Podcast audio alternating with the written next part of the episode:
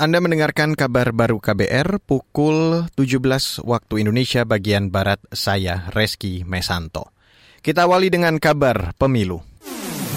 Kabar pemilu. Kabar pemilu. Ya, Saudara, Badan Pengawas Pemilu atau Bawaslu mempersoalkan mekanisme pemberian sanksi bagi aparatur sipil negara atau ASN yang tidak netral pada pemilu atau pilkada.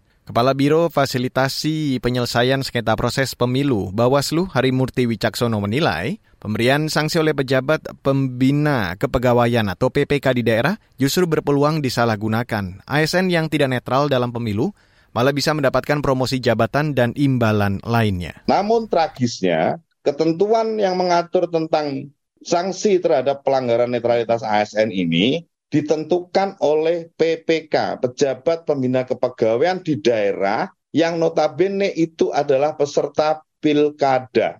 Apabila ASN yang terbukti telah mendukung salah satu calon yang jadi, padahal itu adalah melanggar netralitas, itu dipastikan yang bersangkutan akan mendapatkan promosi jabatan. Kepala Biro Fasilitasi Penyelesaian Sengketa Proses Pemilu Bawaslu, Harimurti Wicaksono menambahkan, mekanisme pemberian sanksi terhadap ASN yang tidak netral justru memicu banyak kasus.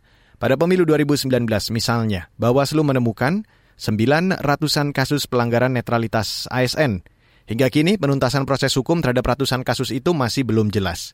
Pada tahun lalu, Bawaslu menandatangani surat keputusan bersama atau SKB dengan Kementerian Pan-RB dan Komite Aparatur Sipil Negara atau KSN SKB itu berisi ancaman sanksi lisan hingga pemecatan bagi ASN dan PPK yang tidak netral atau berpolitik praktis. Beralih ke berita selanjutnya, Saudara, nilai tukar rupiah kembali melemah terhadap dolar Amerika Serikat pada perdagangan hari ini. Di awal perdagangan, rupiah melemah tipis 0,1 persen sebelum berbalik menguat 0,19 persen. Tetapi tidak bertahan lama. Rupiah kembali melemah dan mengakhiri perdagangan di 15.595 rupiah per dolar Amerika atau melemah 0,16 persen di pasar spot.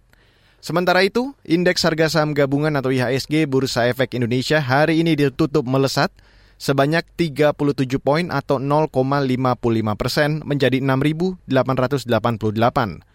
Penguatan indeks didukung lonjakan saham sektor infrastruktur, saham sektor material dasar, sektor kesehatan, dan saham sektor teknologi. Sebaliknya, pelemahan melanda saham-saham di sektor keuangan dan properti. Beralih ke Kalimantan Timur, Saudara. Berstatus sebagai teras Ibu Kota Nusantara atau IKN, pemerintah kota Balikpapan menargetkan diri sebagai daerah bebas kawasan kumuh. Kepala Dinas Perumahan dan Pemukiman Kota Balikpapan, Afriansyah, mengatakan, tahun ini akan dilakukan bedah rumah terhadap 100 unit rumah tidak layak huni di dua kelurahan. Pembiayaannya menggunakan APBD kota, provinsi, dan dana tanggung jawab sosial perusahaan atau CSR. 2023 kita targetkan 100 unit ya dari APBD. Kemudian kita akan upayakan nanti dari CSR juga gitu kan. Nah, kemudian untuk yang kumuh lainnya kegiatannya kita akan coba untuk me, apa, melaksanakan kegiatan melalui anggarannya APBD provinsi.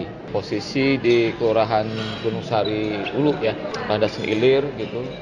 Kepala Dinas Perumahan dan Pemukiman Kota Balikpapan, Afriansyah menambahkan, tahun ini akan dilakukan juga penataan kembali kawasan bekas kebakaran di Kelurahan Margasari, Kecamatan Balikpapan, Barat. Penataan dapat dilakukan sesudah ada kesepakatan dengan warga yang akan menyerahkan sebagian lahannya untuk dibangun prasarana, sarana, dan utilitas umum. Dan saudara, demikian kabar baru saya Reski Mesanto.